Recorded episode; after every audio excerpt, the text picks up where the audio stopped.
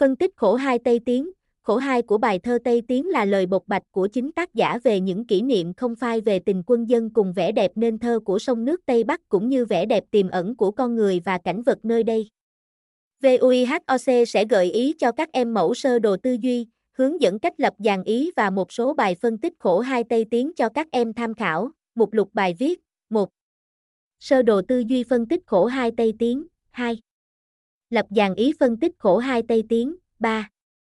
Bài phân tích khổ hai Tây Tiến chi tiết 3.1 phân tích đoạn hai Tây Tiến ngắn gọn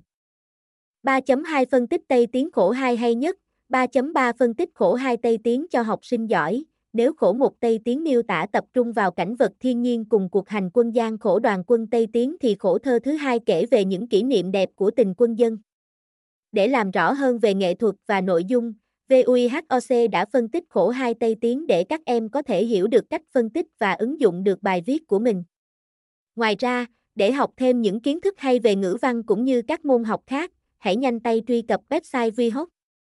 Việt Nam hoặc đăng ký các khóa học với thầy cô VUIHOC ngay nhé. Nguồn https 2 2 gạch chéo vihoc vn gạch chéo tin gạch chéo thpt gạch ngang phan gạch ngang tích gạch ngang kho gạch ngang hai gạch ngang tay gạch ngang tan gạch ngang 1899 html xem thêm https vihoc vn tin thpt phan tích tác pham tay tan ngu vang 12 1755 html